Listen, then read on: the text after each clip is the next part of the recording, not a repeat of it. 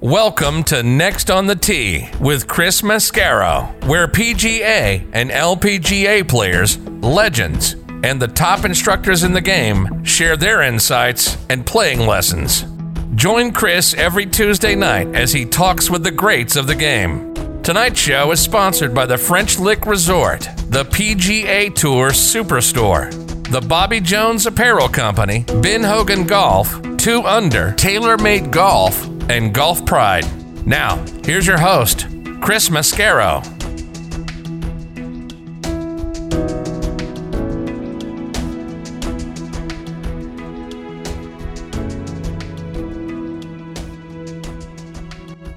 Good evening, folks, and thank you for coming back and joining me on Next on the Tee. I hope you and yours are still staying safe out there and everybody's healthy. I appreciate the fact that you're here and that you continue to make Next on the Tee a part of your golfing content. Tonight, I have three great guests that I'm looking forward to sharing with you. Hitting lead off for me tonight is a guy who has been a great friend of the show, going all the way back to episode number three on April 26th of 2014, and that's Bob Friend. Bob played out on the Korn Ferry Tour, the PGA Tour, and the PGA Tour Champions as well. Bob remains one of the top players in the Pennsylvania Tri State PGA section.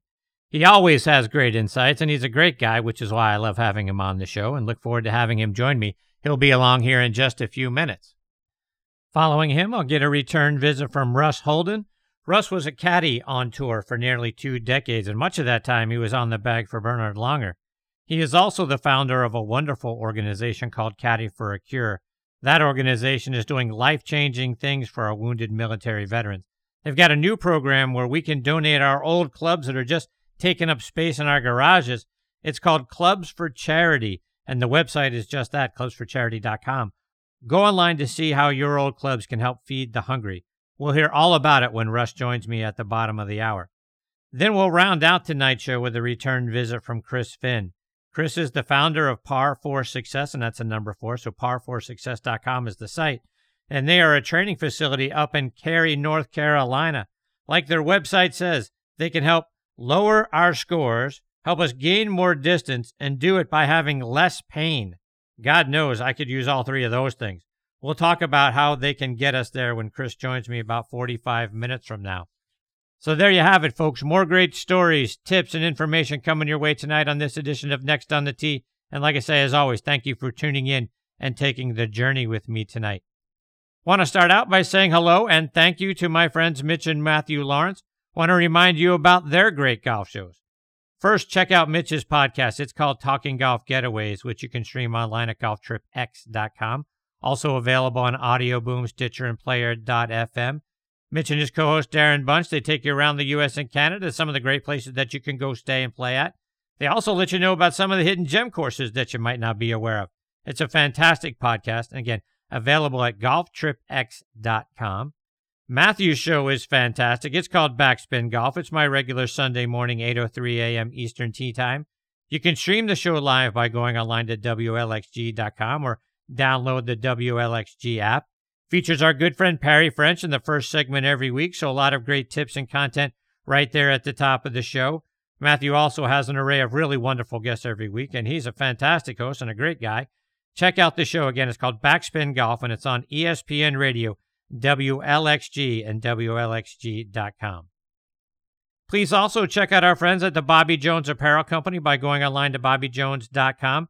Their new summer collection is out now. They've got a lot of great 2020 U.S. Open gear available as well. And a lot of that is available in long sleeves since uh, this year's U.S. Open isn't going to be played until mid September and it's going to be up in New York.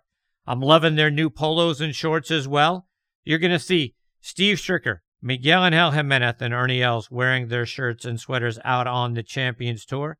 Check it all out online at BobbyJones.com and enter the coupon code on the Tee to save 20% at checkout. And folks, this segment of the show is brought to you by TaylorMade Sim, featuring the new Sim driver designed with a radical new head shape to make the driver both fast and forgiving where you need it most on the downswing. Sim irons have an improved speed bridge and echo dampening system to deliver a distance iron with forge like feel. And the Sim fairway woods with low CG to help you hit it higher, and a V steel sole to launch it even easier out of any lie. Go get fit for sim throughout the, your entire bag and experience the effect it's going to have on your entire game. Check it out online at taylormadegolf.com for more information on the all new sim family. All right, now back in making his 13th appearance with me here on Next on the Tee is one of my all time favorite guests, and that's Bob Friend Jr. Let me remind you about Bob's background. He's from my hometown of Pittsburgh, Pennsylvania.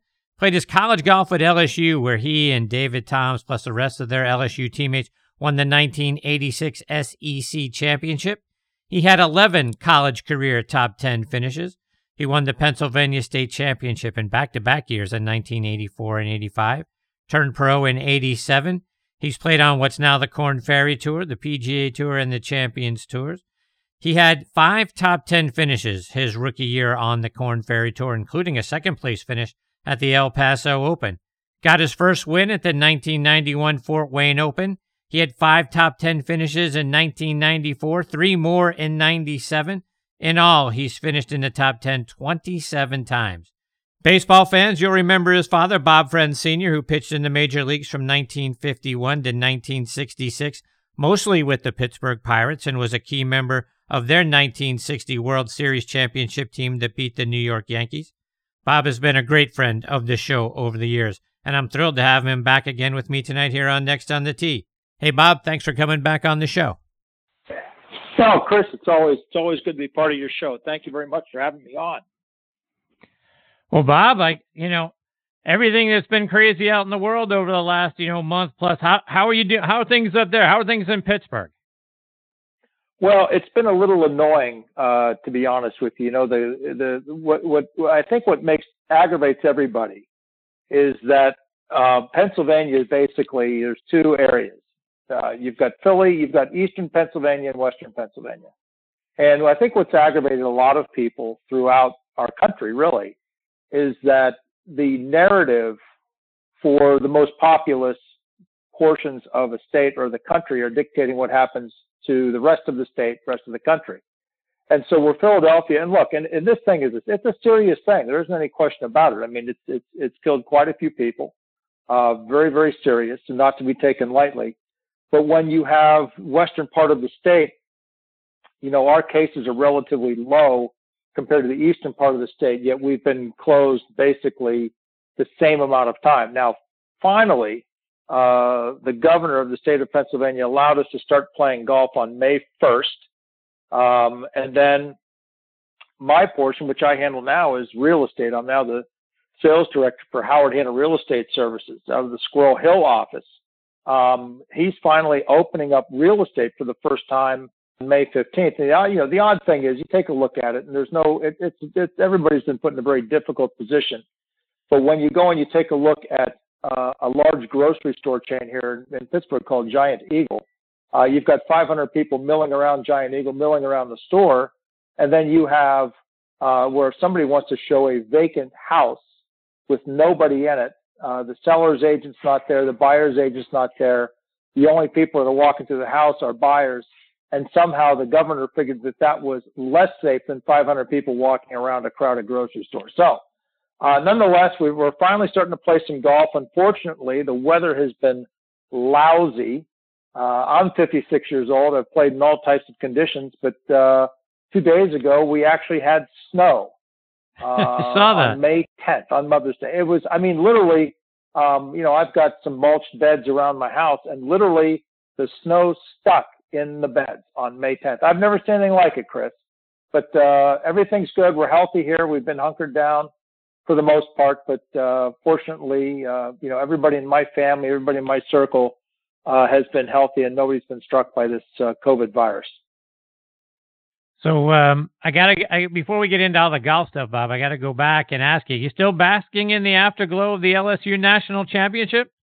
You bet I am. You know, I I have the greatest wife in the world. You know, I got I got uh, my wife Claire uh, had never been to a college football game before, so we were dating, started dating in 2018. And so Claire, she went to Ohio University, then transferred to Chatham College, which is a smaller school here in Pittsburgh. Never been to a college football game. So we'd been dating about two or three months. And I said, you know, we were started, we got on the subject because, you know, I'm a huge Tiger fan, as you know. And, um, So she said, you know, I've never been to a college football game. I said, well, we got to go. So I make some calls. I'm, I'm, I'm always treated very well when I go down to Baton Rouge. And so I get arranged for tickets. And the nice thing when I go to games, I always get on field passes. And so Claire, who had never been to a college football game, I took her to the LSU Georgia game in wow. 2018. Oh, 103,000 people. We did. We got to New Orleans on uh, Thursday night. We never. We didn't see a cloud for four days. It was beautiful. She got the whole experience, and then she just she is she's almost as big a fan as I am. So fast forward in November. Now my daughter, who just graduated from University of Colorado at Boulder, um, she had dad's weekend. It was the same weekend as LSU Alabama. So I'm like, oh gosh, but I got to go. So I go out there to Boulder. I'm with my, my buddy Toby O'Brien, whose daughter goes out there as well. And it's Colorado, Stanford. Now look, I love my daughter. I'm a proud, you know, Colorado Buffalo dad, but I'm an LSU guy. So we we had box seats. My my daughter works the athletic director, Rick George, who used to be the uh, the commissioner of the PGA Tour champions, and also uh, he was the tournament chairman for the tournament that on the PGA Tour we were in New Orleans. So I've known Rick for a long time. So Libby works for Rick, got us tickets, club level. We watched about four minutes of the Colorado Stanford game. We spent most of the time inside at the club level, having a few beers, watching LSU beat Alabama. So Sunday night, it's kind of a long story. So Sunday night, I come home. Claire and I, we got married in September. We bought a house together. And I, you know, I, late night flight, I roll into my house at one o'clock in the morning. The lights are on the front of the house and I pull up my driveway and Claire, while I was gone, had purchased and hung an LSU flag at my house. So here I am in Pittsburgh. Everybody knows whose house it is because I'm the only person with an LSU flag flying. and uh, and Claire, she is she is an enormous LSU fan now, and we were both uh, we were both delighted. And I I think that when you go and you take a look at that team, you take a look at the coach. Um, I, I just think it was it was meant to be. A, coach O was an unbelievable coach, and the season that Joe Burrow had um, is, you know, obviously it's one for the record books. But you know, the, he's just such a wonderful kid, and everybody that watched his Heisman acceptance speech, when you go and you you realize that you know just by talking about uh, you know southeastern Ohio and Athens County and how impoverished it is, you know, just by just by those words, raising over half a million dollars for the food pantry um, and every from every indication uh, that I've heard is that he showed up. You know, the, obviously the number one pick, the, the Bengals got him. They got rid of Andy Dalton. Um, everybody in the, with in, with regard to the Bengals is saying that the kid showed up like four or five months ahead of anybody else because he's been studying the playbook since like January, and um, you know it's unheard of. But it was a, it was a wonderful, wonderful season, 15 and 0, and um, Clemson was a hell of a football team, but uh, the real Tigers won that night. So you mentioned Burrow now as a Bengal. As we are both Steeler fans, how are you going to feel yes. about him showing up in a Bengals uniform? Well, I tell you, I'm going to be. I am going to be pulling for him. I pray that he does not get hurt because I I genuinely like this kid. Uh, he's just a nice kid. He's humble. He's worked his rear end off. I'm going to pray that Joe Burrow throws for 400 yards and the Bengals lose 21 to seven. How's that? All right, fair enough. Yeah, you got. Um, that's what you got to do. You got to put. You can you can I pull know. for the kid, but you, you can't pull for the you can't pull for the team. You so can't again, pull for the uniform. Hope no. up. Right, one touchdown, one touchdown, 400 yards, no interceptions.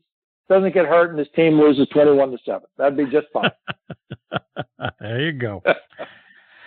Um, I want to get an update on your son Andrew. I know he was uh, playing college golf down at uh, Central Alabama Community College for Dave Jennings. Um, with uh, obviously schools getting cut short this year and that sort of thing. What's going on with Andrew?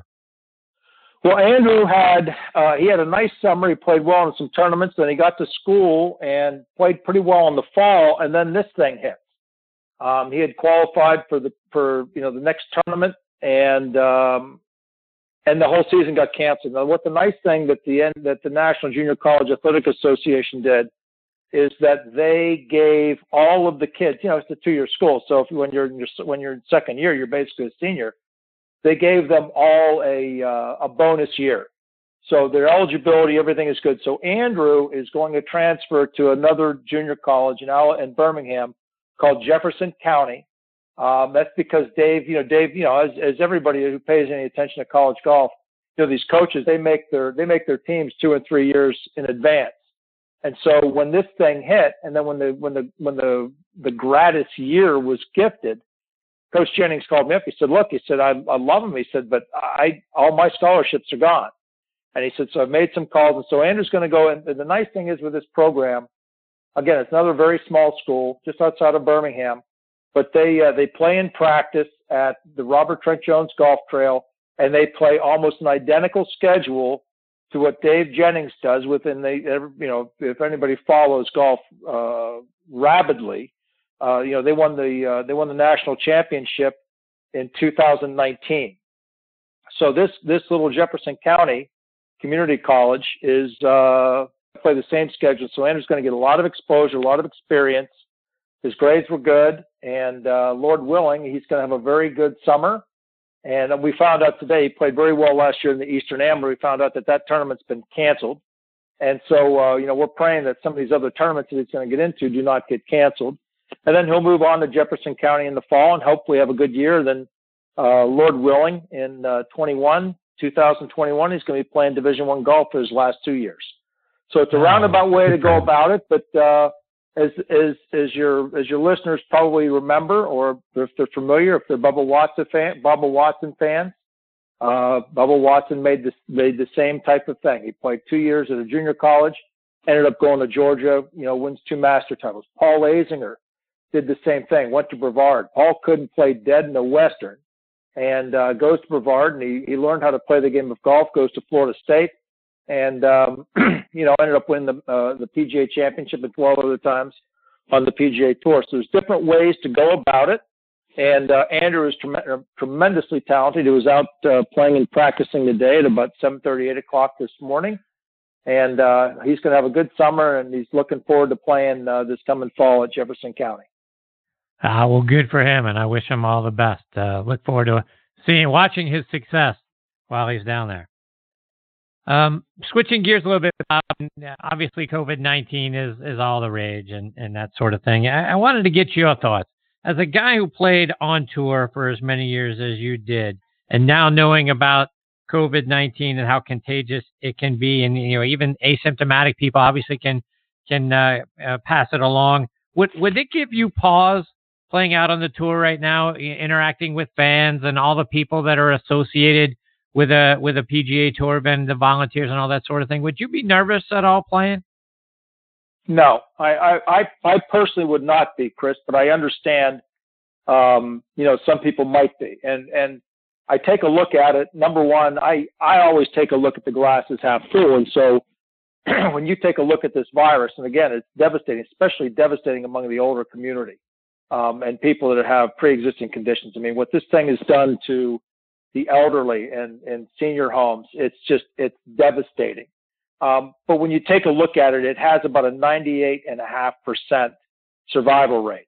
So this is not like something where if you get it, it's a death sentence. Uh, looking at myself personally, uh, I have I've never smoked in my life.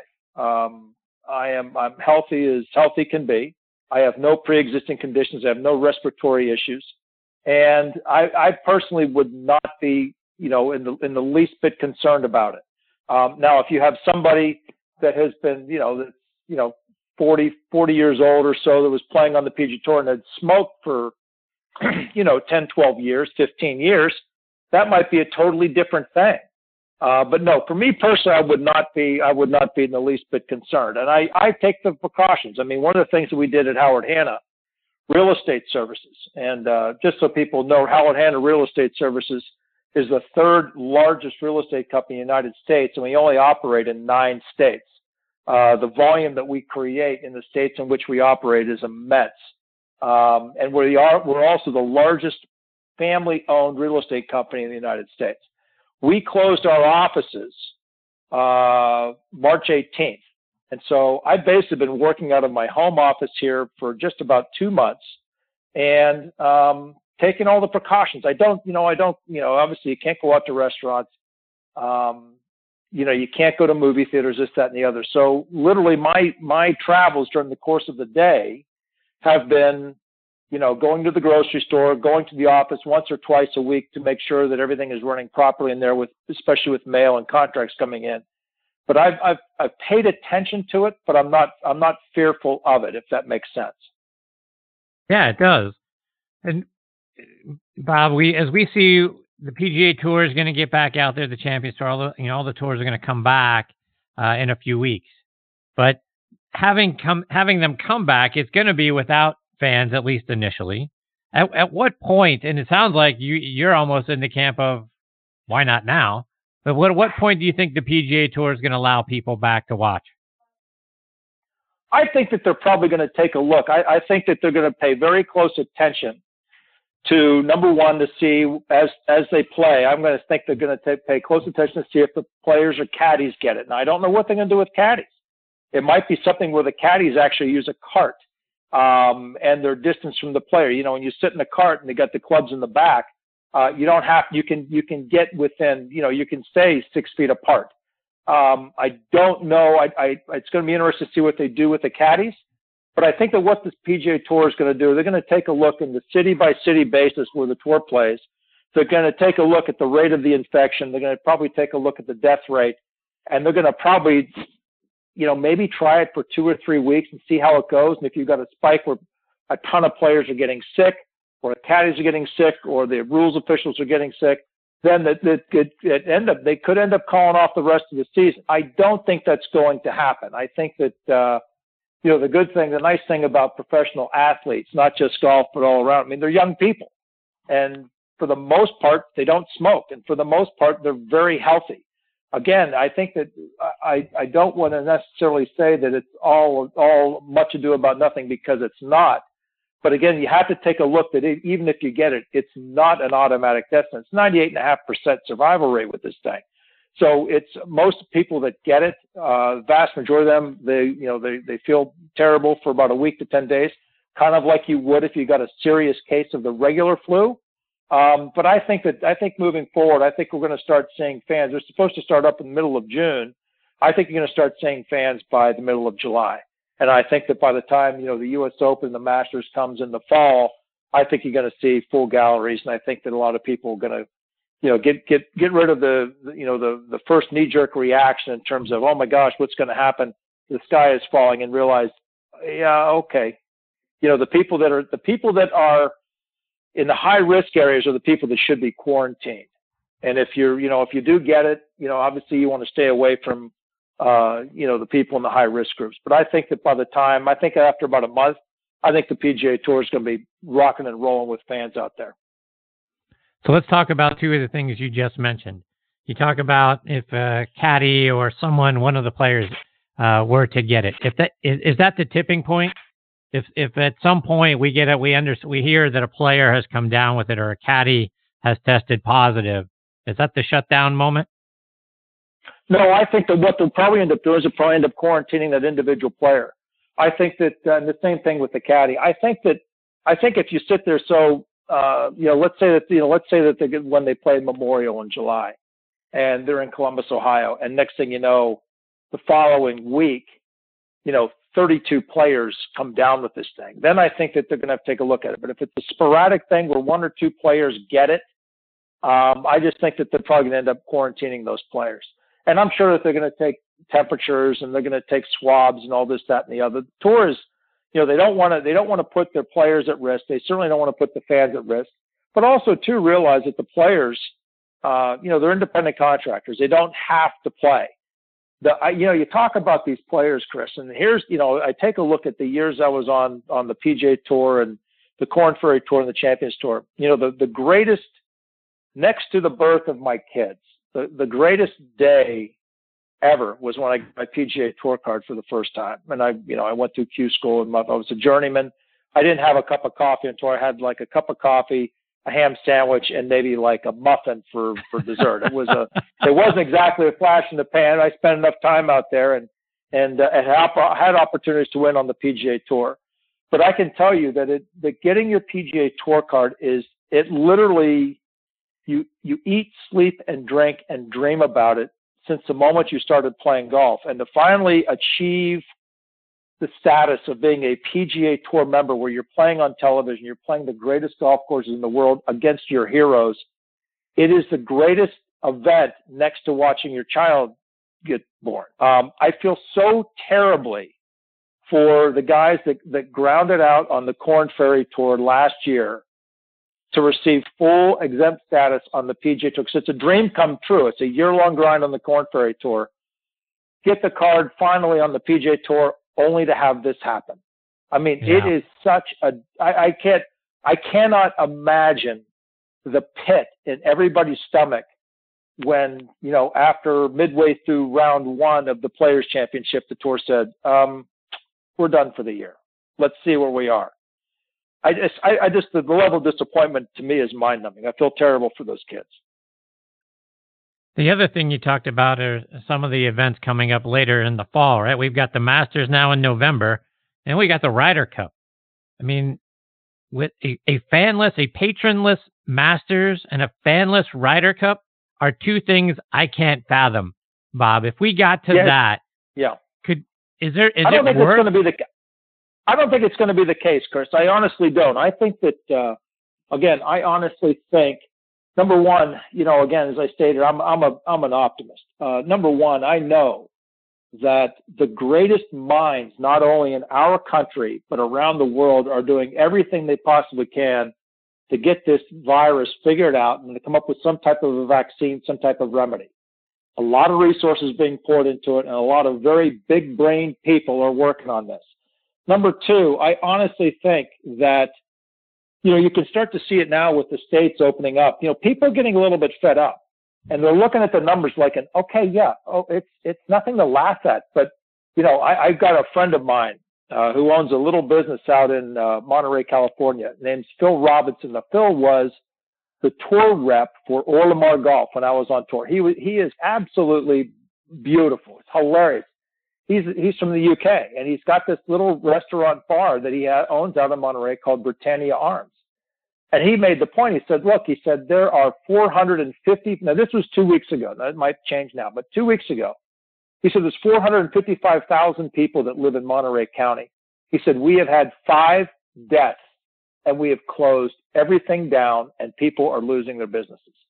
So I, I think that by the time we come to November uh, for the Masters in September and October. I, I think that you're gonna you're gonna have fans. It might be something where they limit it, but I think that there are going to be fans. I think uh, you know at the Masters we'll have patrons, we will have galleries, and I think that the initial shock of this thing will have will have worn off to a certain extent. We can start seeing some people go to college football games and basketball games. I I think that we'll get through that, but.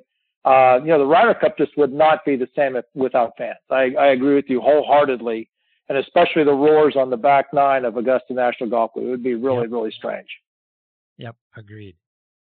Bob, one more before I let you go, and I, and I want to switch gears because I, I, know you're doing some some teaching from time to time, and uh, I want to get a quick tip from you because one of the things that I hear from from your peers is one of the biggest differences between weekend hackers like me and pros like you is you guys hit the ball in the center of the club face almost every time, and and we do not.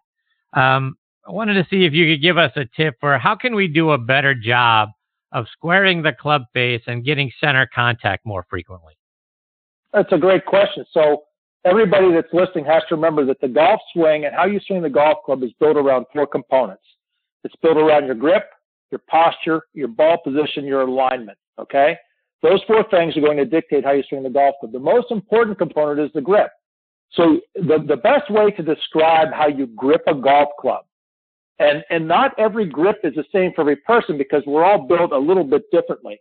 But if you can imagine, if you stand straight up and you've got your feet, you know, your instep, the width of your stance should be about the, the, the, about the inside of your hips should be equidistant to the, the, the instep of your feet. Okay. That's about how wide your feet should be. Any wider than that, you, you're basically, you're restricting lateral motion more narrow, you can't do lateral motion. Doesn't support lateral motion. Supports vertical motion, such as jumping. So with your feet set, like I said, the instep about as wide as your hip sockets, just let's just stand. and let your arms hang down to your side. And when you look straight down, your lead hand, if you're right-handed, it's going to be your left hand. If you're right, if you're left-handed, it's going to be your right hand. You look down, you see how many knuckles do you see on the top of your left on your lead hand. I'll say this, make it easy just for your right-handed players on your left hand. So when my arm hangs down to my side, I look down, I see two and a half knuckles on my left side. So the way you want to grip the golf club is you grip the golf club looking straight down, not with your head tilted to the left, looking straight down. If you can see two to three knuckles, the same as you did when your left hand is laying at your side, it's just resting as you would hanging from your shoulders.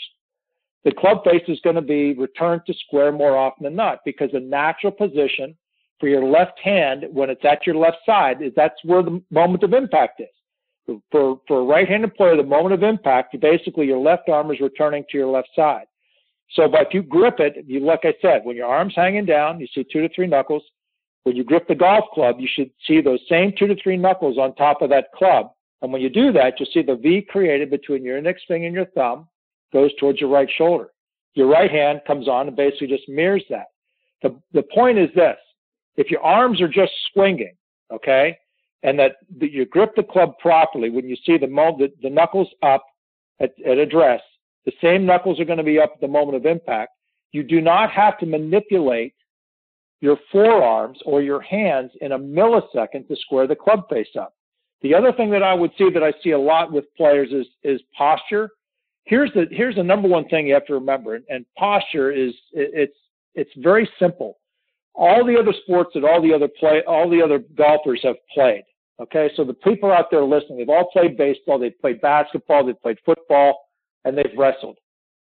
The same setup position in the game of golf is identical to each of those. So you think about a guy playing shortstop.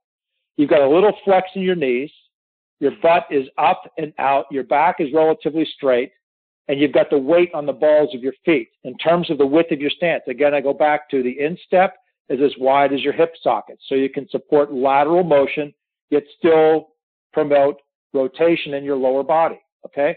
So not to get technical, if you're going to play basketball, you're going to guard somebody in basketball, your feet are going to be about the same distance apart as they would be in the golf swing. Your back is erect, your butt is up and out, and the weight's on the balls of your feet. Just stick a golf club in your hand, and that is an athletic posture. Most people have terrible posture and they have a terrible grip. So I think that if you can do just those two things right there, you're going to see a dramatic improvement in your in your ball striking ability. You know, it's it's. I remember years ago I, I played a, a number of casual rounds with Jack Nicklaus, and uh, also had the opportunity to play a couple practice rounds with him at Memorial. Um, I ran into him in the locker room. He said, "Hey, friend, let's go play." So Jack Nicklaus asked you to go play a practice round. You're going to go play a practice round.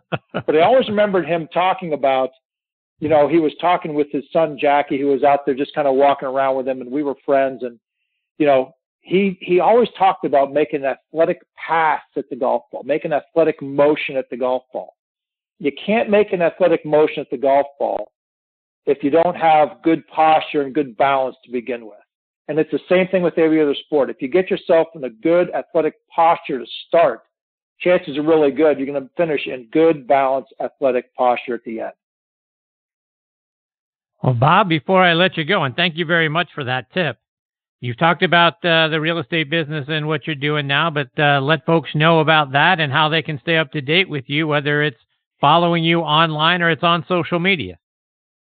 Well, I do. Uh, I have a website. It's Bob. It's uh, howardhanna.com uh, forward slash Bob Friend, and I also do. Uh, you know, I'm also pretty active on Twitter, which is uh, at Bob Friend underscore golf usually throw a little some blurbs out there. I follow my good buddy Bob Estes a lot and David Toms and Mark Calcavecchia. All the guys that are old like me, I follow all of them, and we usually will throw some uh, pros out there. I tell you, what I especially love listening to is uh, Curtis Strange. Curtis always has a lot of really good things that he he throws out there, and, and uh, great competitor, great guy. And uh, you know, I'm just I'm just so delighted to be on your show. Anytime you want me on, Chris, I'll come and I just want to thank all the men and women serving in our armed forces all across the world. Thank you so much for providing that blanket of freedom for all of us. Well, Bob, I can't thank you enough for continuing to be generous with your time and coming back. Always a, a fun time having you as part of the show. I look forward to catching up and having you back on again real soon. Anytime, Chris. God bless, and uh, let's get this thing cranked up and watch some sports. There you go. Stay safe, my friend. All the best to you and your family. We'll catch up soon. Thanks, Chris. Talk to you later. You bet. That's a great Bob Friend and uh, Bob Friend underscore golf on social media. He's a great follow and he's a great guy. And like I say, you know, you go back and you look, a guy who has been on as often as Bob has, going all the way back to episode number three at the beginning of this show. Um, what can you say about that? What a wonderful friend. What a wonderful gift that is to have him continue to come back and, and we'll keep staying up to date with him. Hopefully we get him back on the show again soon.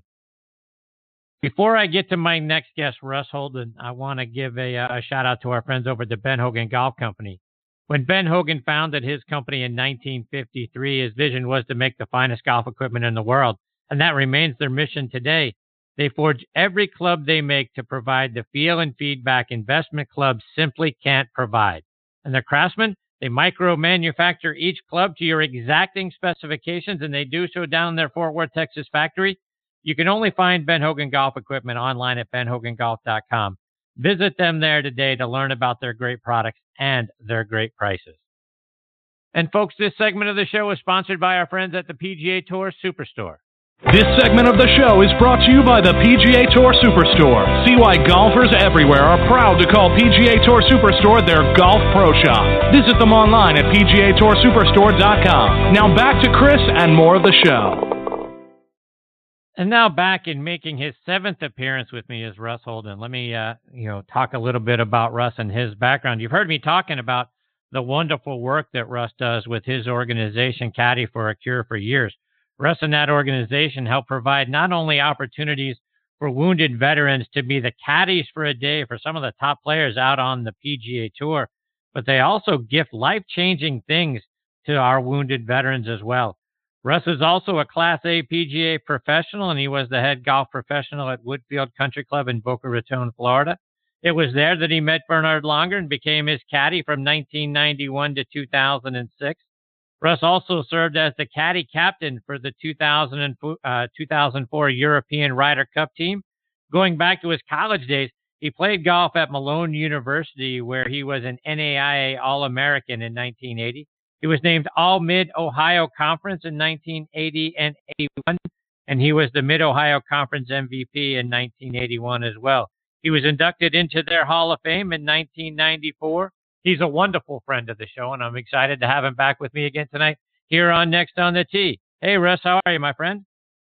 Oh, good evening, Chris. What a uh, what a beautiful uh, thing listening to Bob Friend, and uh, thank you for the warm introduction. I can't believe this is my seventh time with you. That that uh, caught me off guard. This is fantastic. I, I always love being on the show with you. You just do a great job when. Uh, uh, again, taking off where Bob left off, uh, I want to say hello and thank you so much for everyone that's uh, raised their right hand uh, to protect us and keep our freedoms and liberties that we so richly enjoy here. Thank you for all those that are serving and listening now.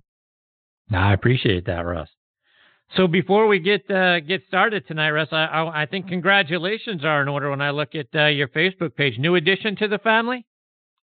We are, yeah. Dad, uh, Russ is a grandpa now, so uh, my son, who's a PGA professional, Brandon, uh, and his lovely wife Shannon, uh, who is the Nike rep for up in Long Island, from a very famous golf family, the Burke family up in New Jersey, gave birth to Sadie on April 26th, and Sadie Michelle Holden was born, and uh, it's uh, quite a thrill watching my baby hold a baby, and uh, it's it's been great.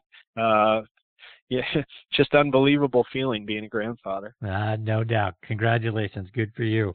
Thank um, you. And up, update us on your kids because, to your point, Brandon's doing some great things. Your daughter Kayla is uh, a heck of a young player. Looks like she's off to uh, the University of Tennessee here this fall. Talk about both of them yeah, we're we're we're really excited. You know, uh, Brandon. Uh, you know, again, going back to Bob Friend, Brandon uh, was a baseball player and uh, uh, played baseball all through uh, high school and uh, had a pretty prolific career as a pitcher.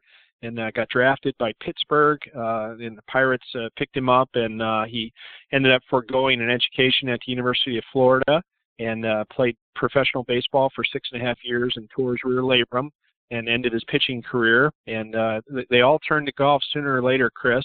And uh, indeed, he did. and uh, you know he he had a 97 mile an hour fastball, so for for whatever wow. reason he had some fast twitch muscles in there, and uh, hit a golf ball a mile, and uh, we entered him in some long drive uh, competitions, and he did very very well. Uh, you know, hit first first tournament he won, he hit 379, and then he went out to Mesquite at the World Finals and hit one 450 out there, and oh my, uh, a bunch of hit dozens of drives over 420 yards, uh, a little different elevation and whatnot, but uh, he's long. He had to be in mid 140 club head speed, and uh, uh, you know that's hard on the body as well. And uh, he learned very quickly that that was, you know, really just a a hobby long term, and uh, wisely went into the golf business and uh, got a job working at Baltusrol, famed Baltusrol up in New Jersey, really? and served served there for four years. And uh, he moved over. He's actually at a lovely club now working for James Ondo at the uh, Apawamis Club in Rye, uh, New York. So uh, he's got a lovely job up there, and a lovely membership and a great club, and I'm, I'm really proud of him. He's doing a fantastic job, and it won't be long until he's the head professional somewhere, and uh, some lucky club is gonna gonna get him, and he'll do a great job at it. And uh, Kayla is a senior now in high school, and uh, as you mentioned, she uh, we're really excited. We went through the recruiting process which was exciting. And uh, there, at the end of the day, there was really no other place that was home sweet home to us other than Knoxville. Uh, and uh, we are just absolutely delighted that, that Kayla and the University of Tennessee are going to come together, and we're now an official Orange Vol family. Uh, everything we have pretty much is orange uh, here at the house. But uh, she's looking forward to, to going up to Knoxville and playing for Coach Judi Pavon up there, who's who's really legendary. Uh, she's been there for over 20 years and uh, played herself on the LPGA Tour. Went to the University of Alabama, and just a, a, a wonderful family at the University of Tennessee.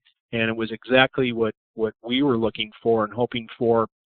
And frankly, it was Kayla's decision, but uh, she did not even blink when they made the offer to her. Uh, that's where she really wanted to go, and, and we're, we're, delighted to watch her go up there and try that. Have they gotten any communication at all about what to expect uh, with the fall semester, or is it sort of wait and see based on what happens with COVID nineteen? Yeah, it's a great question. You know, we uh, uh Kayla and Coach uh, Judi uh, text often. Uh, in fact, she got some text from her today, and as far as we know right now, it's uh, it's status quo, and, and we're looking forward to orientation in uh, in I think it's June or July, and then school as of right now is expected to uh, start again. You know, there was some big things with the NCAA that will affect Kayla, um, not necessarily in a negative way, but it's going to affect all golfers. Where they're, the NCAA was very generous in giving all the spring sports another year of eligibility, so that changes kind of the comp complexity of, of how a, uh, a team moves through your freshman, sophomore, junior, and senior years. And uh, we just learned that the senior, uh, Michaela Williams, who's, who's really one of their best players, is now going to come back and play another year. Uh, so uh, there was just Kayla and another girl, uh, uh, Vanessa, and I don't remember her last name. She's coming up from Venezuela. Um, so they're the two freshmen coming in but uh, they're they're, they're going to join a good team, and it's it's just a great group of girls. And uh, you know, it's just uh, Coach Judi had really a great line. She said, you know, we don't stress about things that we can't control, and uh, that's a great attitude and a great way to look at this. And frankly, it's one that we've sort of adopted here in the in the Holden household. That uh, you know, we just don't have any control over a lot of things that are happening right now, and it's a great way to to have perspective and look at it and again, just another reason why we're glad that Kayla and, and Tennessee have come together and chosen each other. Well, congratulations to her. I, wa- I look forward to watching her success at the University of Tennessee. Um, Thank you very much. For, we're, we're, excited. For our listeners who aren't familiar uh, with Caddy for a Cure, and we've been talking about it here on the show for years and the great work that you do for our wounded servicemen and women. Um, remind them all about the great things that you guys do. Well, thank you. You know, as you mentioned, I had the great fortune of being the head professional at a, at a club here in South Florida in Boca Raton, where Bernhard Langer resides, the Woodfield Country Club, and uh, met him in the late 80s and uh, started out on a, on a secondary coaching uh, side with him. And then uh, he had asked me to caddy for him one week, and uh, of all the things I'd done in the golf, caddied once in my life, and uh, he asked me to come on out at the PGA Championship when his longtime caddy uh, Pete Coleman couldn't make it, and I, I gladly accepted that. And I was like a kid in a candy store. I, I was walking with the likes of Jack Nicklaus and Greg Norman and Arnold Palmer and Seve Ballesteros and all the great ones of that day and that era. And uh, I loved it. And I became really a thorn in, in Bernhard's side and, and constantly uh, chiding Peter to uh, take a week off. And uh, I did that part time for about 11, 12 years and uh, you know, caddying two, three, four weeks a year whenever Pete couldn't make it, and uh, I loved it. It was it was just just fantastic. Um, and the the fateful call came when when Pete resigned permanently uh, in 2001, and Bernhard asked me to come on out as a little experiment, which ended up uh, being a full time gig for several years, and I really enjoyed it. Um, a lot of travel and a lot of time away from home, and there were aspects to it that uh, I, I didn't necessarily like. But but during that time, uh, I had been touched by a rare bone marrow disorder called Fanconi anemia. One of my assistants at Woodfield had two children with it, uh, Christian and Caitlin Collins, and uh, it, it really touched us. It, it, it was living, breathing, and dying with a family member that uh, had a had a very lethal disease. And uh, the, both the boys are doing well today. But uh, way back when, I knew somehow, some way that uh, we wanted to make a difference and an impact on that disease. So 18 years ago, we started Caddy for a Cure, and then uh, in 2005, I was caddying for Bernhard over in, uh, in in Texas, in San Antonio, right by the Brooke Medical Center, uh, where many of our wounded go, either Walter Reed or Brooke. And the PGA Tour, being very military patriotic, walked six young men down the range that had all lost legs, and uh, it was a chilling sight for me. Uh, in fact, uh, Brandon, who I just mentioned, was about the same age as these young guys, and it, it was really the first time in my life that the impact of, of service and, and what it meant to sacrifice uh, really hit me between the eyes. So I said, hey, we've got this caddy for a cure, and Chris Mascaro can come out and caddy for Rickie Fowler. Why couldn't he be escorted by a wounded service member? So I had the idea, and we went to the PGA Tour, and uh, it took them about three megaseconds to say, "Yeah, we love that," and they were all in. And uh, we've been doing that and providing these experiences for our brave wounded now for uh, 14 years. And uh, as you mentioned, we've had great fortune to be able to to really do some some extra special blessings to to some of these these men and women. Um, we've given a home away, uh, we've given a service dog away, we've uh, given bunch of bunch of things for for for guys that, that, have young families and babies and things like that. And in these experiences you know our our purpose of of it is is to really introduce them to the game at the highest levels. If if they already play um, hopefully it'll spur them on to see a different side of the game that otherwise they never would have had the chance to be able to see and they'll play more. And if they don't play well they're going to get introduced to the game really at the highest levels and, and hopefully it'll spur them to to play because as, as golfers, Chris, you and I know that, that this game is incredibly therapeutic. Uh, that that this is an opportunity to get out and, and God's fresh air and green grass and get a respite, uh, and, and and it has the ability to let us get away from some of the things that may be troubling us with some of the uh, emotional things that, that many of these brave people have had to deal with that uh, we just know that golf is just so awesome. And, and again, being a PGA member with the growth of the game initiative that we have as a PGA of America, uh, you know, we can't think of a better way to be able to to say thanks and and introduce people to the game. So Caddy for Cure's been been very successful now in that regard for 18 years. And Russ, to your point, yeah, it, there's so many of the great players out on tour that have gotten involved. Jack Nicklaus has been involved. Um, so many of those guys have been generous with their time and, and a part of the program. Are, are, are they going to get an opportunity to do that again this year, or how has COVID nineteen interrupted the opportunity for for anybody to bid on and be able to be the caddy for some of these guys this year?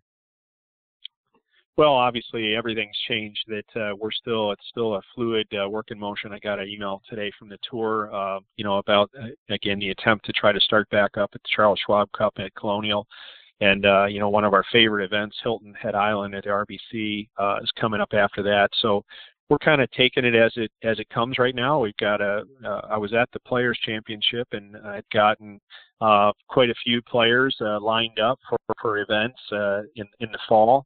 Uh, Rickie Fowler had, had, you know, he's a huge supporter and, you know, pretty much uh, said said it took took three seconds to get him to say, yeah, he's in for this year. And we picked out, uh, I think it's Boston. We've got him. Tommy Fleetwood uh, is another great guy and uh, someone support. And Justin Thomas. We we had Brooks Koepka is coming back. Um, we had had a bunch of players that are getting ready to uh, to come back, and we're just kind of weeding through like everybody else, waiting to see what's going to happen and and what the uh, safety precautions are going to be. And um, you know, it's dynamic and fluid. And uh, we'll be back. We'll definitely be back this year. And uh, we've got uh, a, a whole list of, of wounded right now on our on our to-do list and a next ups, and I've got got some really uh, uh, vetted and interviewed, and and you know f- know that they're more than worthy to to come and participate in our program, and, and we're we're anxiously looking forward to uh, to doing that uh, once once we get the all clear to go back into water, so to speak. And Russ, uh, you were telling me prior to the show, and I mentioned at the top of the show you have a new program called Clubs for Charity. Talk about what you're doing there. You know, we had an idea last year. I'm from a small school, as you mentioned. Uh, we're a relatively small charity, and uh, you know, we're we're about that. We're, we we've always been about the small guy. You know, it, it's uh, and we we had an idea that that how how can we help all charities, not only small but but big as well. How could we help other charities? And uh, we, we found a company. Um, I had an idea, and, and we reached out to a company up in Minnesota, a great company called Second Swing. Many of your listeners may know of them. They're really the granddaddy in uh, in used golf clubs. And uh, I reached out to them and told them the idea that I had, and uh, we worked together for several months, and we developed this program, Clubs for Charity, where people really can give for free to the charity of their choice. And uh, what's staggering, Chris, is there. And you probably already know this, but there's there's over 40,000 veteran-related uh, 501c organizations in in the country right now. There's just a plethora of great people out there doing doing great things. There's all those spokes in the wheel out there, and you know even though COVID has hit, uh, even though our our our, our whole world has come to a standstill, uh, all these charities still have needs. There are still things that go on and you know really there couldn't be a more timely opportunity or a more timely uh, a better time to come out with something like this because people can simply go to the website clubsforcharity.com and uh, what they can do is donate their golf clubs. Uh, you know, many of us hit with nothing to do over the last six, seven weeks have cleaned out our garages and cleaned out our offices and and, and found uh, you know clubs lying around the house that we're not going to use anymore that uh, we know we're not going to do and what do we do with them? You know we can go through that hassle of putting them on ebay and taking pictures and uploading and hoping that people will pay and doing all that stuff. Second swing has developed a program here that uh, is so simplistic and it's so easy and uh, you can simply say, "Hey, we you know we love the Green Beret Foundation or the Navy SEAL Foundation or Birdies for the Brave. There's so many great organizations out there. We'd like this donation to go to them, and that that organization will actually receive a cash benefit." From your golf clubs, and uh, we even pay the freight. Second Swings paying the freight for you. Um, you'll print out a shipping label right there. Tell us what you have put the organization's name that you want the money to go to, and then uh, just simply box them up, put the label on it, call FedEx, they'll come pick them up, and uh, you're going to get a beautiful tax receipt for whatever the value is that uh, Second Swing uh, designates, which you'll know right when you uh, fill out the form, and uh, you'll get the uh, tax receipt for 100% of that for Caddy for a Cure. So it's um, we think it's brilliant. We've talked to uh, numerous organizations over the last couple of weeks. Uh, we were uh, all set to roll it out really the week of the players, and then everything happened the way it did. So we put everything on hold. And, and in retrospect, uh, we're really grateful that it kind of happened that way uh, because we went a whole different direction with it. And like I said, we know that, that the needs are still there. The, the kids at St. Jude still need help. Um, the, the, the, the wounded in, in the SEAL Foundation still need help. Military Warriors Support Foundation are still doing great things for our wounded, and they still need the help. Nothing has changed with regards to the need or the help. We've just found a way for you to be able to donate sort of cash free. You've already paid for the golf clubs, they're already yours. There's no cash out of pocket that you have to give. And those golf clubs, uh, we came up with a little phrase your clubs have never done so much good And uh, we think it's a marvelous program, and we'd encourage all of our listeners, if you do have some clubs around, to uh, to consider using Clubs for Charity to get rid of some of your golf clubs. That's a fantastic thing to do, and uh, as you were telling both stories about Caddy for a Cure and now and now this for um, for all the clubs that I've got sitting out in my garage that I've thought, well, you know what, I'm going to hold on to them. I know they're a couple of years, you know, a couple of generations ago, or some of them, you know, may have a little bit of sentimental value or this or that, but you know, my wife looks at me like, really, more golf clubs?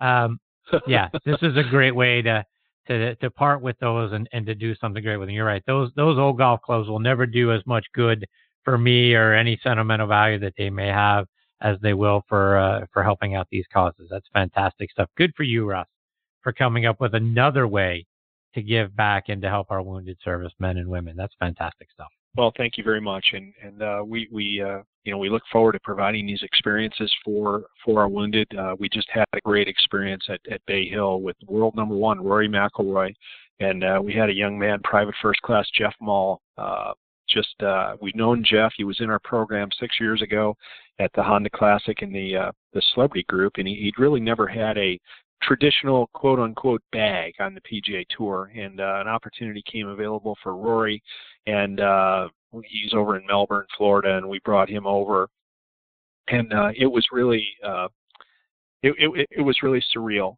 uh, what what he was able to experience, and and again, all, almost at the end of every one of these experiences, you know, we we think that uh, we go into it knowing that we're going to offer something really terrific to these young men and women. And we, we we really work hard to make sure they have a good time that they get to meet as many players as possible that they get to have as many pictures and and just you know go through the equipment trailers go up and down the range go in the locker room um, really see the tour from from inside out. We we go into it thinking we're going to do so much for these young men and women and and almost to a T we walk away they did more for us than than we could ever do for them. And in this situation with Jeff was no different. We spent three days one on one with Jeff, and we got to hear his whole story in depth and uh, the the trials and tribulations that we he went through after he came back injured, badly injured,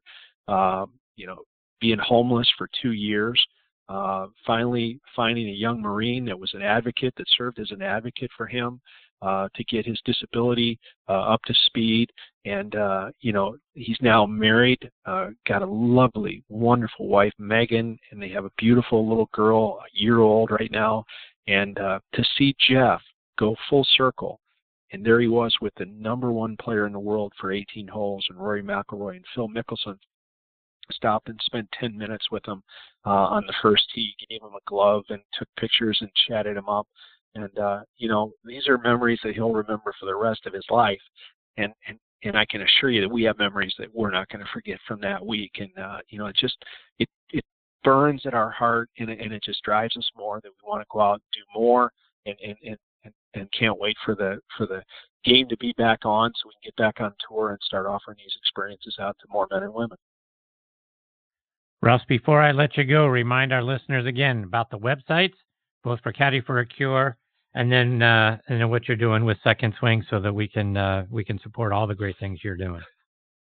Thank you, Chris. Our our, our website, caddyforacure.com, and we spell it with a Y, C A D D Y F O R A C U R E, caddyforacure.com. Uh, that'll give you the, the umbrella company of, of everything that we're doing. And then we started a new web page, Clubs for Charity, C L U B S F O R C H A R I T Y, clubsforcharity.com. You can go there and you can read how the program. It's really simplistic. Uh, it'll take you right over to uh, the, the next page with Second Swing and what a great partner uh, up in Minnesota. These people are just so good. Uh, go to that website. You can read all about it. It's really easy. And uh, hey, if you have some clubs out there and uh, your spouse or or or or, or even yourself just want to get rid of some of those old golf clubs um you know like i said your your clubs have never done so much good and now's a, a really good time to uh to not have to hit the hip but uh make a real difference in somebody else's life and and you tell us who you want to help if you want to help K9s For Warriors uh bob and Shari Duval's great organization up in Jacksonville, which we love. Uh, there's so many canine organizations out there that just do great work. Um, as long as they're a 501c organization and we can recognize that, um, we'd be delighted to write them a check for you on your behalf. Well, Russ, I can't thank you enough for all the great things that you continue to do for our wounded servicemen and women. I can't thank you enough for coming back and sharing those stories. And uh, I hope uh, you'll come back and uh, give us an update on how things are going later this year, uh, both with uh, both of those organizations that you've started, and then obviously update us on on your uh, your kids as well. Great stuff, my friend. Oh, my goodness, thank you so much, Chris. Thanks for having me on seven times. That's unbelievable. But thank thank you very much. You're you're always great to to have us on, and we're, we're delighted and, and humbled to be a, a guest. And, and once again, thank you to all those men and women who are serving right now we, we are we are we are America strong, as the Blue Angels and Thunderbirds are saying right now. We are America strong, and we appreciate your service. Thank you. Russ, take care, my friend. Stay safe. All the best to you and your family. We'll catch up soon. Thanks, Chris. Thank you. That's a great Russ Holden, folks. And again, what a wonderful set of causes, right? Caddy for a Cure, and that's the A D D Y, like uh, like Russ said, and then clubsforcharity.com. I think I know what I'm going to be doing this weekend. I got to get all those old clubs that I've had sitting around for a little while, thinking, well, maybe maybe this or that, maybe it's a little sentimental. No, they got to go do some good for some other folks. So I'll be boxing those up and sending them along. We'll get we'll get an update from Russ. We'll get him back on the show a little bit later on this summer. Right, before I get to my next guest, Chris Finn, I want to give a shout out to our friends over at Positive Vibes Golf. Here you go, right? Another positive thing. You can find them online at positivevibesgolf.com. Give them a follow on Twitter at pvibesgolf. Their head covers and putter covers are a very unique way to keep your mind focused on positive thoughts because they're a great on course training aid. Because when you go back to your golf bag and you see these head covers and these putter covers, they're going to put a smile on your face.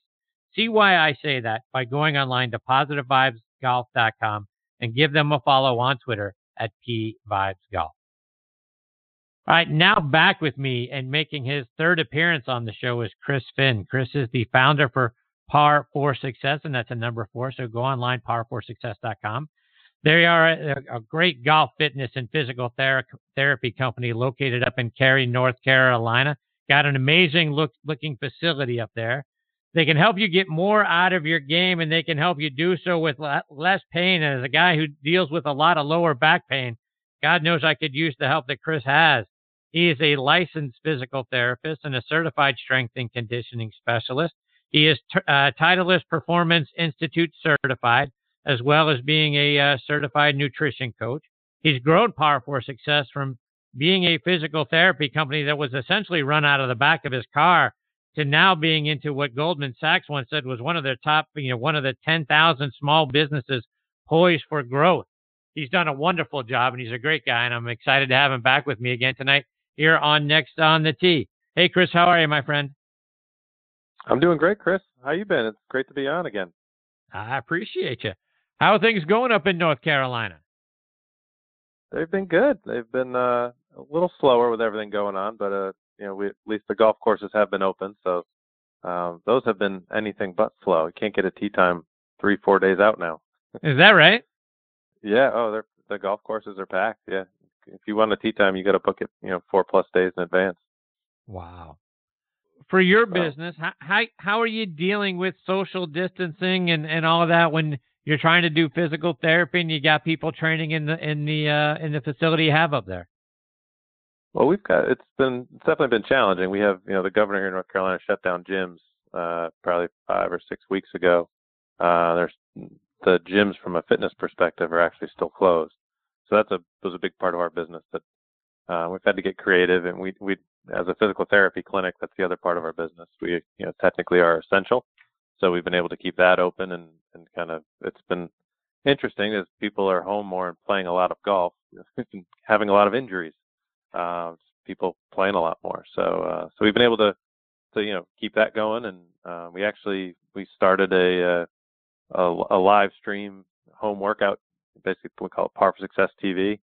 Uh, we have a whole on demand with you know getting upwards of a hundred different workouts and challenges that people can do from home. We've designed them all so everyone can do them at home. So we've gotten creative, and we obviously we have our our custom online uh, golf fitness coaching that has been doing pretty well since everybody's at home. uh, and can't go to their gyms now uh, either. So we've been adapting. I think like uh, just like every other small business out there, trying to trying to figure it out and help people you know continue to stay as healthy as they can while they're home and and dealing with everything that they're dealing with. And Chris, for for those of us who either haven't been able to get out there and, and start to play it because you know the restrictions haven't been lifted, uh, or those of us that have played and you know, you know pause got put on it and and now all of a sudden we've been at home for a long time and we need to start to get loosened up and get our bodies ready to play and, and not end up, you know, sore and down for a couple of days afterwards because we weren't ready to go out there again. Talk about some of the things that you are showing on these videos that can help us limber back up and get our bodies ready to play. Yeah, I think you know the number one thing for anyone is always going to be taking a look at we, we kind of call them the four main rot- rotary centers, or you know, basically in the golf swing, you rotate from your neck, your shoulders, your your spine, and your hips. And so a lot of times, what we're seeing is you know people sitting at home after a lot of people complaining of Zoom call after Zoom call all yes. day at home. Uh, so, so you know if, if you're, you have increased sitting or you know basically the, the number one thing when you go out to play is you want to make sure that you can rotate in those in those four main areas. Um, so that's you know we actually we have the the home assessment that uh, that I always offer every time I come on here. We have the your own your, your own custom link. It's just par4success.com slash next. Um, and you know just for any of the listeners, you know as a as just kind of a thank you for listening to the show, they can go on there for free and they can download that. And that that would be the first step to just check check themselves out, just to make sure that they um, are able to actually rotate. Um, you know, then I think from there, assuming that those are good, um, you know, then it's really it's making sure they're they're doing a, a good warm up before they play. And I think the big thing that we see in terms of injuries, there's a huge increase in the volume of swings. So swinging, if you're usually playing once a week or once every other week, and now you're going out and playing three times in a week, plus maybe hitting some balls, you know, you're you know, you're basically there's a huge influx, and that's that's where we'll tend to see those injuries when you haven't been doing anything, and then all of a sudden you're able to start going out. You know, a lot a lot of the states where you can't go out and play. And when when the course is open, there'll be a you know kind of a, a dash to the to the course, and it's really making sure as much as you can that your body is able to handle what you're about to go do, which is go from zero to over 100 miles an hour in a lot of cases, and in less than one second, and do that repeatedly. Um, so, so I think the first thing is always I'm a big proponent of assess, make sure you can actually get from point A to B, from point A to point B in those, particularly those four main rotary centers. Uh, but then there's there's a lot of ways to be creative in terms of keeping your strength up and staying limber. And um, yeah, I think we tend to break kind of the workouts, and there's a there's always a mobility piece to it. So you know whether it's soft tissue work and rolling on a foam roller or a ball, and uh, some stretching, and then you know getting into actual some creative strength work that you can do at home you know, with very minimal equipment, um, you know, household items and core work and um, just kind of keeping your body moving. So, you know, we've been able to actually see people continue to make pretty significant improvements in not only mobility and strength, but, you know, obviously what everyone cares about, you know, club head speed continuing to go up even with limited, limited equipment. So if, if you know kind of what you need, you know, the assessment's always a great place to start. It's, you can actually get pretty good results with minimal equipment. And it's interesting you mentioned some of this stuff, Chris, because um, we were obviously sheltered in place for a long time here in Georgia. Yeah. Um, yeah. And one of the things that that I did to compensate, if you will, is I bought a you know big net for the backyard, you know, a, a nice patch of astroturf, and and uh, you know would go out there at different points, you know, during the day and swing. You know, I try to do some minimal stretching in between, but what I've noticed is uh, I'm certainly swinging way more than I have in, in years, but now I'm mm-hmm. sore in my hips. Like I, you know, I wake up the next day, I can barely move because I, you know, whether I'm, you know, and I'm taking, you know, probably 120 swings, a, you know, it's not a day, but it's probably every other day. And boy, I'm, yeah. I'm struggling like heck to get out of bed in the days in between. What can I do to fix my hips?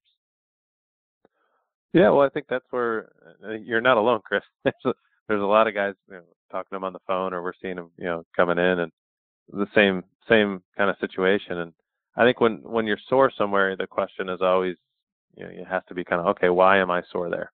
Um, clearly, there's really only two options generally. Number either one, either you don't have the you know the the required mobility in your hip to get you know all the way through. So you're basically think of driving your car into a brick wall repeatedly, drive it in the wall, hit put it in reverse, drive it in the wall again, hit reverse.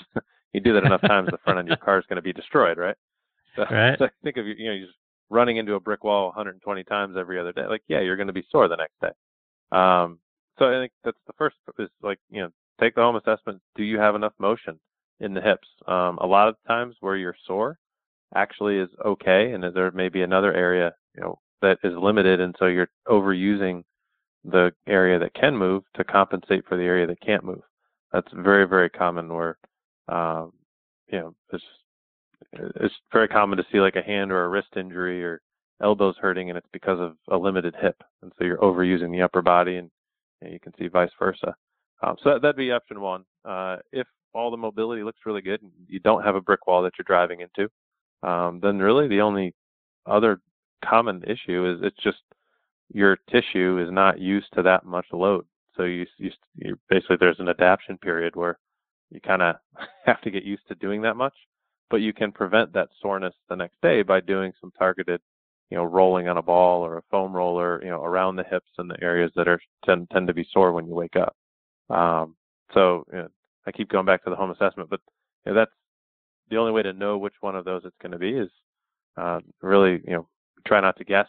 We, we like to assess and see, you know, if the hips are limited, then I would start with improving the mobility in the hips, and that probably helps a lot. Um, if all mobility is good, then we'd look at, and we have a tons of tons of videos on our YouTube uh, channel. Like we actually have, we did a whole 20 minute roundtable discussion and on like stuff to do, exercises to do during quarantine, and then we have our, our mini series. I think this is probably new since I was on last time, uh, where we do kind of three to five minutes of actual like demonstrations of different stuff to do, whether it's TRX at home or, or body weight work.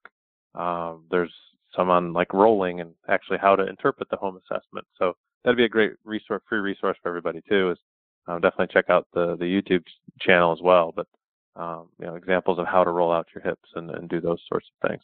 But uh, but we definitely I think first step is we got to get you on the take the assessment, and then we'll we can report back to the listeners on, on how you did.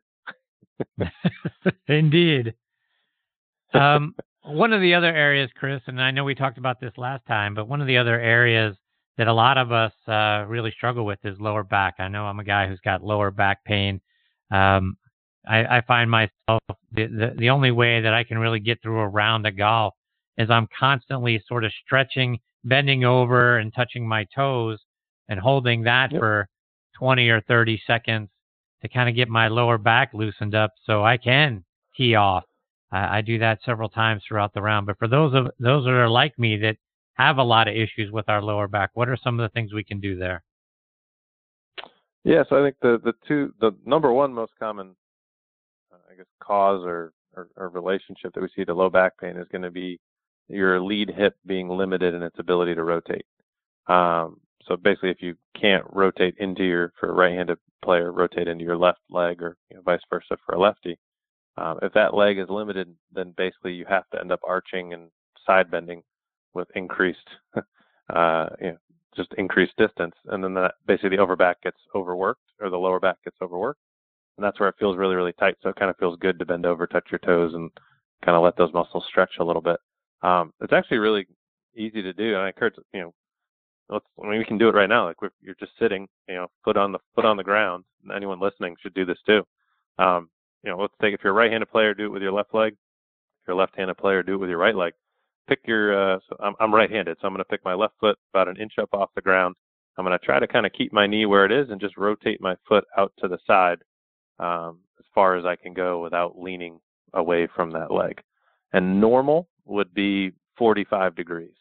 So if you think of your shin angle as kind of zero when it's you just pick that foot an inch up off the ground, rotating it out to the side, it should get out about 45 degrees. So obviously 90 degrees would be parallel to the ground. So about halfway to there. Um, like how far does yours go, Chris? I'm about 45 degrees. I feel pretty good about that actually. That's good. Awesome. Yeah. So then if so that would be the most common. That that is actually very uncommon for somebody to get 45. So the fact that you're there, then we would know that it's probably not a mobility problem. You're not a guy driving your Porsche into a brick wall, right? so then, so, so then the question becomes, okay, you can get there, but maybe it's more more than likely for you that your tissue isn't uh, strong enough, your muscles aren't strong enough to withstand that volume of swinging that you're doing. Uh, and for some people, that may be, you know, happen at 500 swings. For some people, it may happen at five swings. Um, you know, we've seen people at, of all different levels. You know, I had a top tier uh, junior golfer who committed to Clemson when she was in eighth grade. She had been out for six months because she couldn't play. Um, she had phenomenal mobility, so she passed all that, that mobility test that you just did. But when we looked at her actual like tissue, like her ability to withstand how fast she was swinging, it was nowhere near what she could do. So the general uh, idea with that is, you know, the rolling, you know, loosening up the tissue and then helping it get stronger so that it doesn't lock up and cause that back to get tight. Um, so, you know, for instance, for her, she's walking multiple, you know, playing 36 in a day now, and you know, we didn't do anything to improve mobility. What all we did was get her stronger. Uh, and we say that a lot, a lot of times with people who have good mobility, um, but they're getting that kind of soreness. Like you feel okay going to bed, and you wake up in the morning and you feel like you aged 30 years overnight. Uh, right. That's usually just because the, the tissue locked up. So, one of the things you've talked about are, are rollers, and and I've seen, you know, videos and all that sort of stuff, and people using rollers on their hips and the outsides of their legs and that sort of thing. And I've always thought, like, what what could that possibly do? Is it a massage thing? Yeah. What it, for, for for me and for those that have wondered the same, what does that do for you? That's a great question. Um, I think if you think of you know, if you're wearing a long sleeve shirt or short sleeve shirt, you know, whatever type of shirt you're wearing, you have a sleeve, and that is around your arm. So if you think of this sleeve, it basically is the fascia. So all of our muscles have a sleeve around them. It's called fascia. Um, so you think of if you know if you raise your arm up, you know, anyone listening right now, you know, raise your arm up, and what does your sleeve do? Right? It slides down your arm, right? So you're able to get your arm up over your head. Right. If you took your opposite hand and you grabbed the underbelly of that sleeve and held it like tight to your side, and now you try to lift your arm, does your arm go anywhere? Not as far, right? feels No. restricted, feels tight. Um, Yep. So healthy tissue, there's a very clean relationship between the, the sleeve and your arm, or the sleeve and the muscle, where they glide freely and they move. What happens when you don't have the strength, or the tissue quality isn't great, or there's been an injury, uh, is basically think of putting double-sided duct tape under uh, underneath your sleeve and taping it to your arm. and so that that basically is, is the like when you're holding your sleeve, that's basically what's happened. So the, when you do rolling the correct way, your goal is to get rid of your hand holding your sleeve, to release the sleeve, and now your arm can return to normal. It's less than five percent of the time is it actually even you know, guys who can't touch their toes. Very rarely is it a is it a length issue where the muscle needs to be six inches and right now it's only three inches. You know, I'd say nine out of ten times plus it's the sleeve problem. Um, so I think there's a lot of videos out there, you know, people just rolling up and down on a roller and that actually doesn't do anything. It just hurts. um, the right the right way to do that, and we have a lot of these videos on our YouTube page. I think our exercise library we're actually updating it. I think is up to I think we're about halfway of all the exercises that we have, getting them up there, and we got about 300 videos on there on the exercise. And so people can check out like rolling their hips, and we've got great demos on there on how to do it. Uh, but the key is what we call pin and strip. So like uh, actually for the hips, what I'd recommend is a baseball or a lacrosse ball you're kind of sitting on the ground on it and basically you roll around on the on the ball until you find a spot that really hurts. Usually it's going to make you yell out a four letter word. It'll kind of turn your face bright red. Uh, that's when when you make that face then you know you've hit the right spot. And then you actually stop. It's counterintuitive. You stop and you you stay where it hurts and one of two things is going to happen. It's either going to kind of release and all of a sudden it doesn't hurt as bad in which case that's good. That's the sleeve kind of relaxing. Um, the other scenarios, if it really still kind of hurts, then what we need to do is is kind of strip that sleeve out, you know, that restriction off, and that's where we'd start to actually move your leg up and down while you keep the ball in the spot that's really uncomfortable. Um, hard to a little hard to verbalize, but I encourage everyone just go to YouTube, go to Par 4 Success. There's tons of videos there of how to roll, how to do tissue work. Um, but you definitely, I always joke that I wish they didn't name it a foam roller because it, gives a misconception that you just kind of roll up and down. A lot of people will do it like on the on their IT bands on the side of their thighs. and they just roll and roll and roll. Really, the more effective way is to you kind of roll until you find the spot that really hurts. You stop, stay on that spot, and then try to move your your whatever joint it is to get the muscle to move kind of out from underneath that restricted, you know, where that ball or that that roller is actually applying the pressure. Because the goal is that we want we don't want our hand to be grabbing onto our sleeve. We want our sleeve to be able to glide nice and freely, have a very nice gliding relationship with you know the, the layers of the muscle, just like we our sleeve. So, do you recommend doing that sort of exercise, if you will, uh, with like a lacrosse ball, or should we be looking on Amazon or somewhere to find the right roller so that we can do it the right way? Uh, we're not affiliated with a rolling company, so they'll they'll charge you a lot of money. so my my recommendation is go to like a you go to the local high school, you know, lacrosse field, steal a lacrosse ball from there, go buy a used one, or go to your neighbors next door. You know, you can get a lacrosse ball for literally like five bucks or less, and that will do just as good as a job as a lot. some of these. You, you can buy, you can pay, end up paying thirty bucks for like a specialty trigger point ball or a a fancy roller that vibrates and does all this other stuff. You can get really, really, really good results with a simple baseball that you found in your garage or your kid's lacrosse ball or uh, you know a softball. I think the key is it just has to be hard. Um, and obviously, the the bigger the ball, the more surface area there is, the less it'll dig in. Um, so I think the two that I most commonly that we use will be a lacrosse ball and a softball. Um, but you know, certainly a baseball works pretty good. Um, the laces can can dig in pretty nice in some areas. Yeah, that sounds painful. yeah.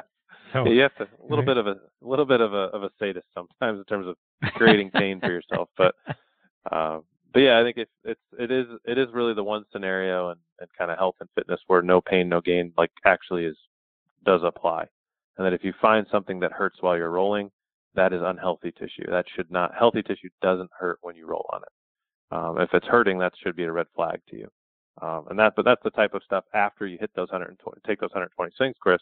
You do that at night before you go to bed, and particularly if you do it in the right areas, guarantee you feel a hundred times better when you wake up in the morning and think, oh, maybe I'll go hit some swing again today. So it's it's about helping people to recover, particularly as we age.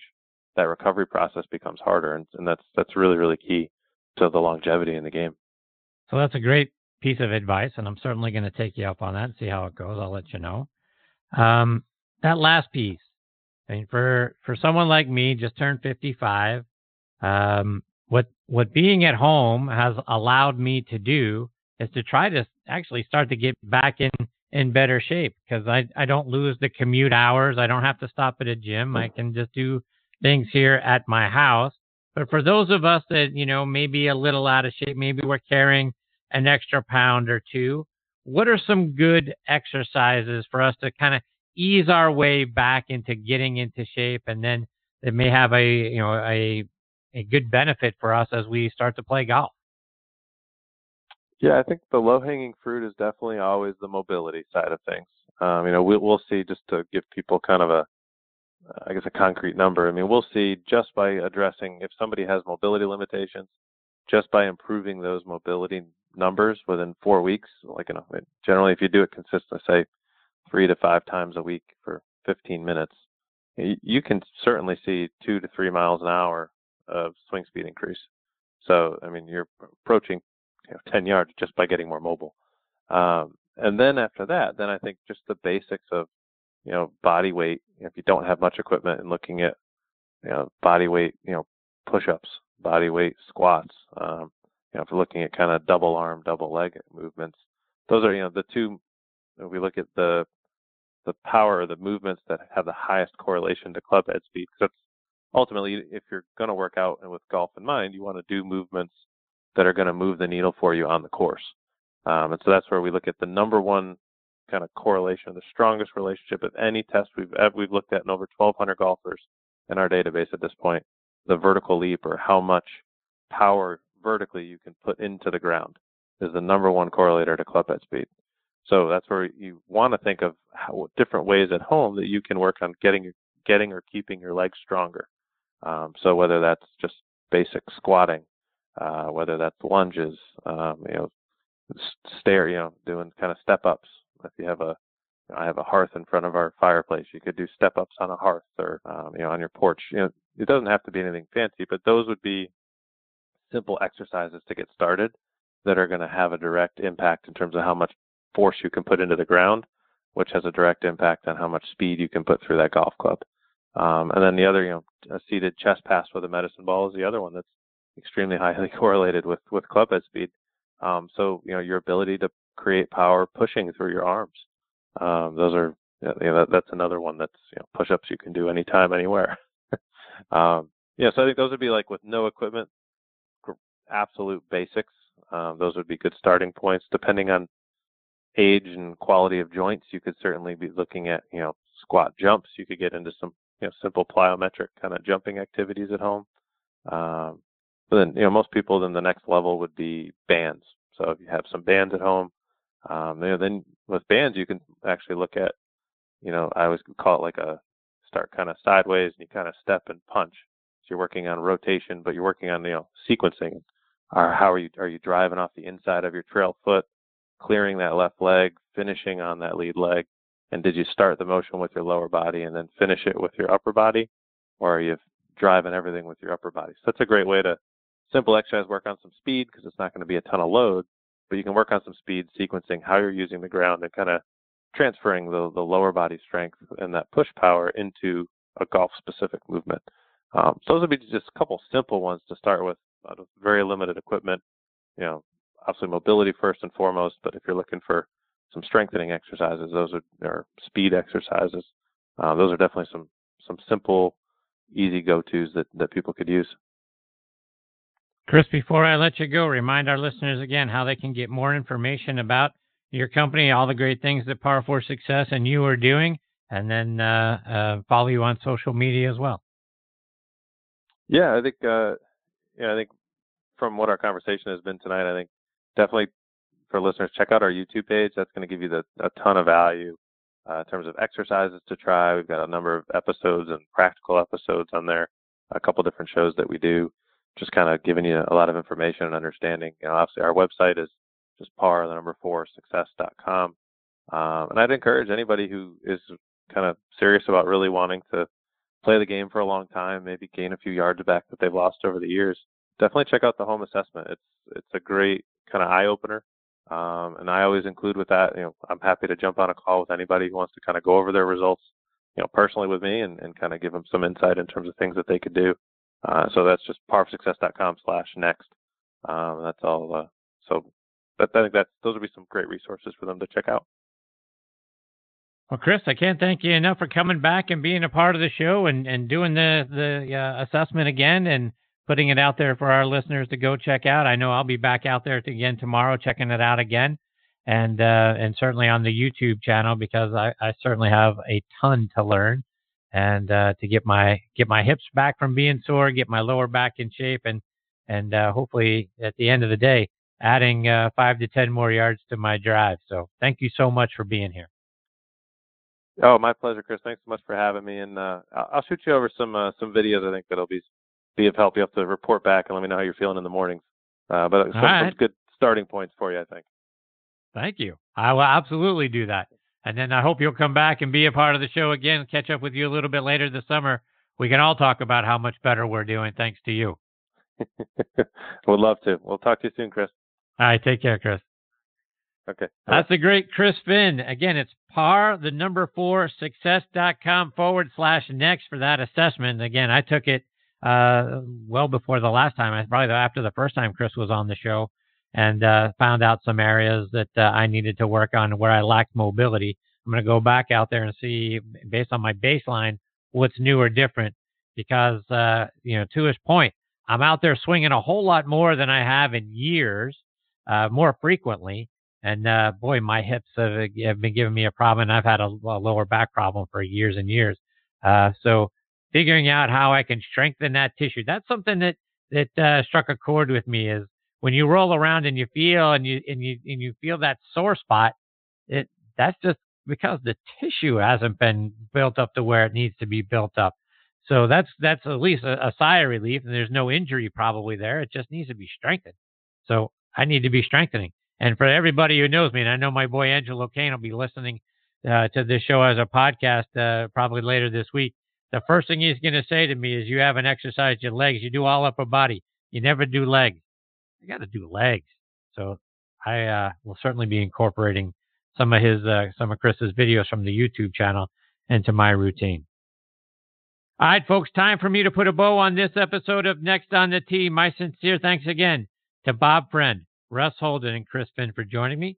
Please check out our website, nextonthetee.net, to stay up to date with what our guest schedule looks like. You can also stream this show on great podcasting sites. Can't thank the folks over at podcast.co, and that's just co, podcast.co. Those guys have been great to us, as as have the folks over on Podbean. Very supportive of this show. Can't thank them enough for that. We're also available on Apple Podcasts, Google Podcasts, Spotify, iHeartRadio, Audioboom Player.fm. If you've got a favorite podcasting site, we're probably on it. Folks, again, thank you so much for choosing to listen to this show tonight and continuing to make us a part of your golfing content. We really appreciate the fact that you come back and listen every week. Until next week, hit them straight, my friends.